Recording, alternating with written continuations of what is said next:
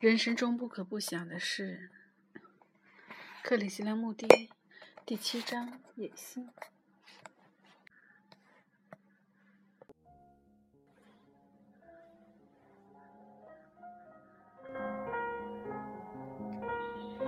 克里希那墓地，人生中不可不想的事，第七章：野心。只有当一切的竞争都去除时，才会产生一个和平的社会，大家家大家才能过得快乐而又有创造力。我们已经讨论过心中的爱是多么重要，我们也看见了爱是不能被获取或被买卖的。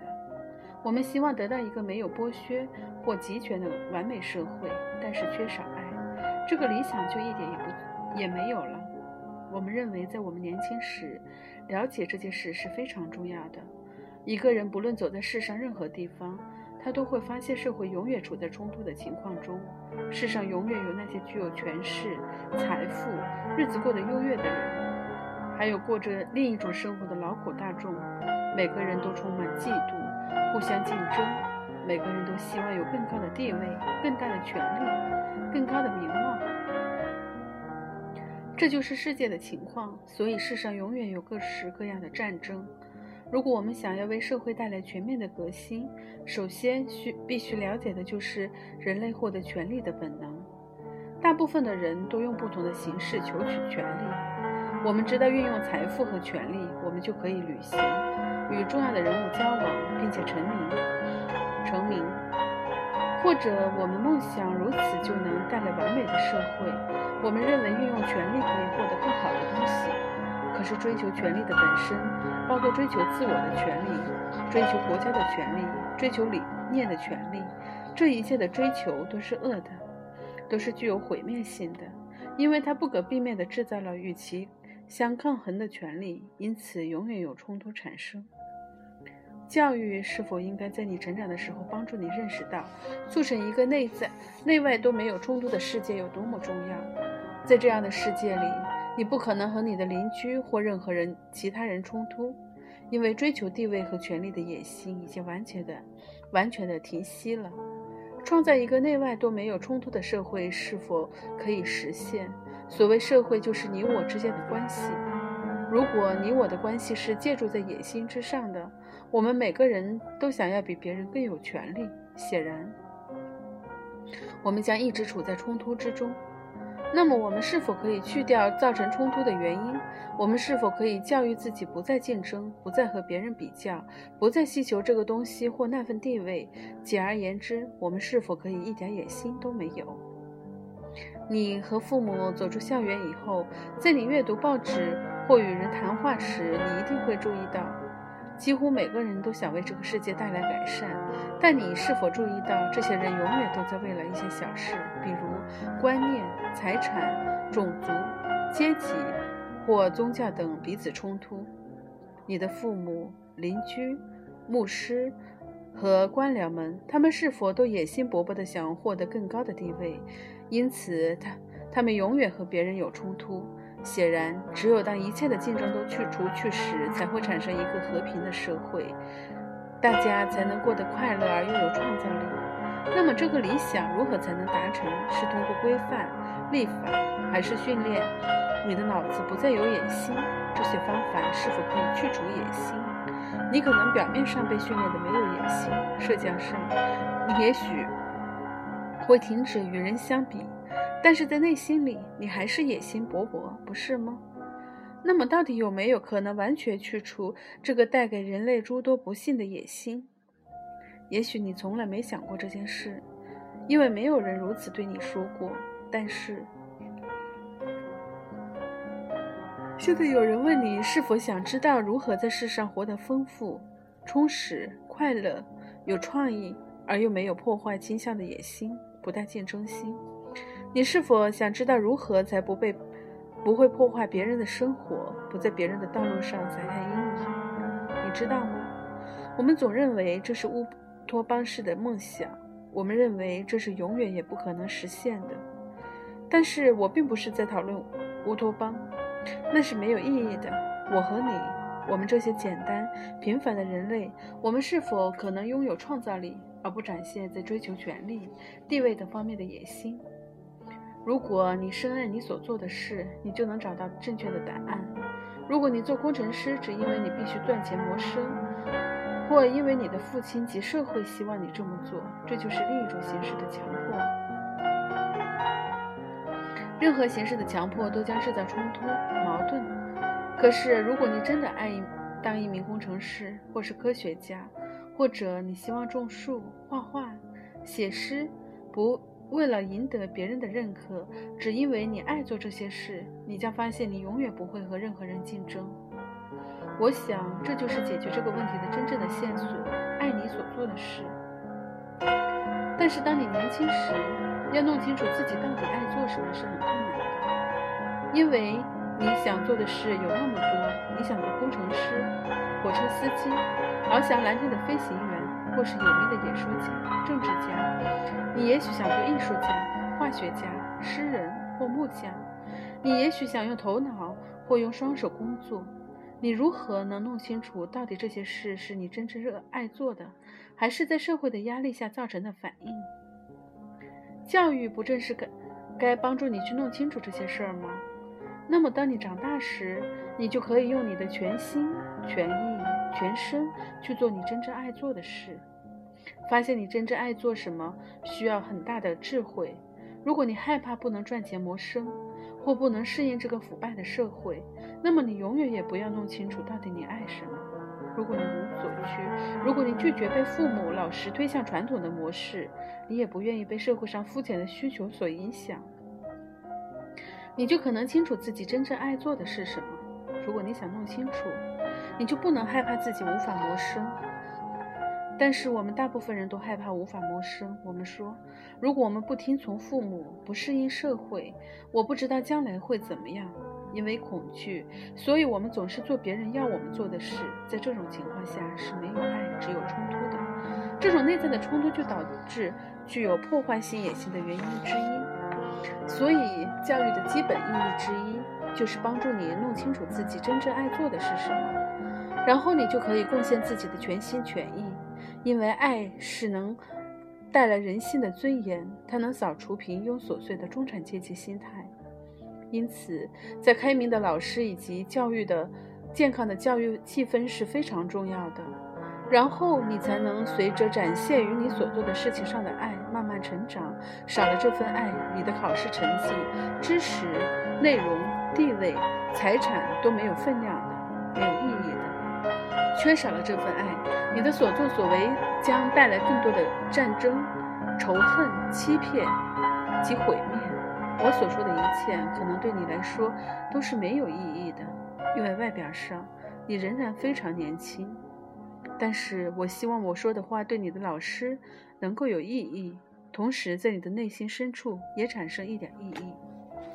你为什么感到害羞？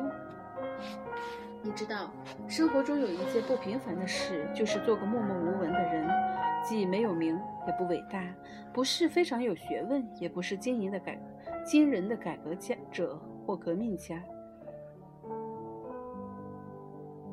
只是一个无名氏。忽然之间，在一大堆好奇的有一大堆好奇的人把你围住，使你产生一丝恻隐之心隐退之心，只不过就是这么一回事罢了。有人问我们如何在日常生活中领悟真理？你认为真理是一回事，你的日常生活又是另一回事。因此，在你的日常生活中，你想要了解你心目中所谓的真理，但是真理与日常生活是分开的吗？你长大以后必须赚钱谋生，不是吗？毕竟这是你通过多项考试的目的，你为的就是替自己储备谋生的能力。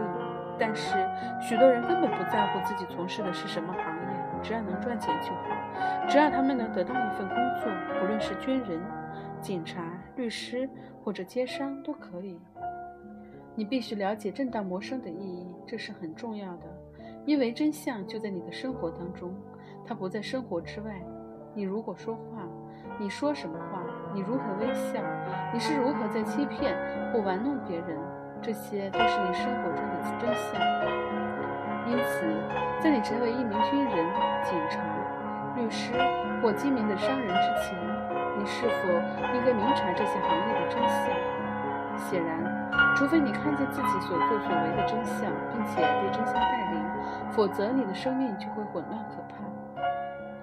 让我们来研究一下你是否应该做一个军人的这个问题。我们选择这个题目，是因为其他行业都比较复杂。除了外界对军人生活的宣传以及一般人对军人的看法之外，军人这份职业的真相到底是什么？假定一个人做了军人，这代表着他必须为捍卫国家而战，他必须训练自己的头脑不去思想而服从，他必须准备去杀人，而且被杀。为什么？因为在一些大人物或小人物的观念中，认为这是对的，所以你做军人就是为了牺牲自己，并且杀害他人。那么，这算是一个正当的行业吗？不要去问别人，你必须自己弄清楚事实的真相。别人告诉你，杀人是为了美好的未来的乌托邦，他们如此告诉你，就像他们能够预知未来的一切。你认为杀人是正当的行业吗？不论是为了你的国家或一些组织化的宗教团体，杀人从来都是正当的。所以，如果你想在人生这个极为重要的过程中发现真理和真相，你就必须深入去探索这些事情。你必须把你的全心全意放进去。你必须独立的、清楚的、没有偏见的思考。因为真理不在生活之外，它就在你每天生活的每个行动之中。有人问：难道那些宗教形象、心灵导师和圣人不能帮助我们正确的静坐、思冥想？你知道什么是静坐和冥想？你是否想自己去弄清楚这件事的真相？如果你只是全盘接受权威人士告诉你什么是正确的打坐与冥想，你能弄清楚这件事的真相吗？这是一个很艰巨的问题。你只有了解自己不寻常的思考过程的所有的广深度和广度，才能弄清楚静坐与冥想的艺术。如果你接受某个权威人士的指示，你静坐冥想的方法，那么你只是一个侍从，一个盲目追追随理想或制度的仆人。如果你接受权威的目的只是希望得到一个结果，那么这根本就不是静坐冥想。有人问：学生的责任是什么？责任这个字眼是什么意思？对什么是责任？是不是依照父母的希望而尽孝道？他们会告诉你，照着他们的看法去做就是你的责任，而他们的看法却总是局限在自己的背景传统当中。什么是学生？一个男孩或女孩去上学，读几本书，以便通过一些考试，他是否就是学生了？或者一个人每时每刻都在学习，他的学习是永无止境的，他才是真正的学生。显然，那种只知道读某种科目、通过考试，然后就把它丢到一边的人，绝不是学生。真正的学生是要去学习、研究、探索、发问的。他不是在二十或二十五岁就结束学习，而是终其一生都在学习。做一个学生是永远都在学习的。只要你在学习，你就没有老师，不是吗？如果你是个学生，就没有特定的人教导你，因为万事万物都是你的老师。风中飞舞的叶片，河水的喃喃细语，空中翱翔的鸟儿，一个肩负重担从旁走过的可怜人，那些自以为通晓万事的人。以上所说的这一切都是你学习的对象，所以你没有老师，你也不是一个跟随别人的人。因此，学生的责任只是学习而已。从前，在西班牙有一位叫格雅的名画家，他是最伟大的画家之一。在他很老的时候，他在一幅画的下面写着：“我还在学习。”你可以从书本上学习，但是那对你的。帮助不大，一本书只能告诉你作者要说的话。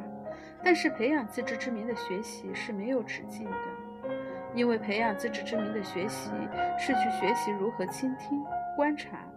因此，你是从万物身上学习的。你从音乐、从别人说话以及说话的方式、从愤怒、贪婪和野心中学习。这个地球是我们大家的，我们要活得快乐、丰富及和谐和谐之中。可是，这种生命的丰富、快乐，这种这个地球是我们大家的感觉，是不能以强制或法律带来的。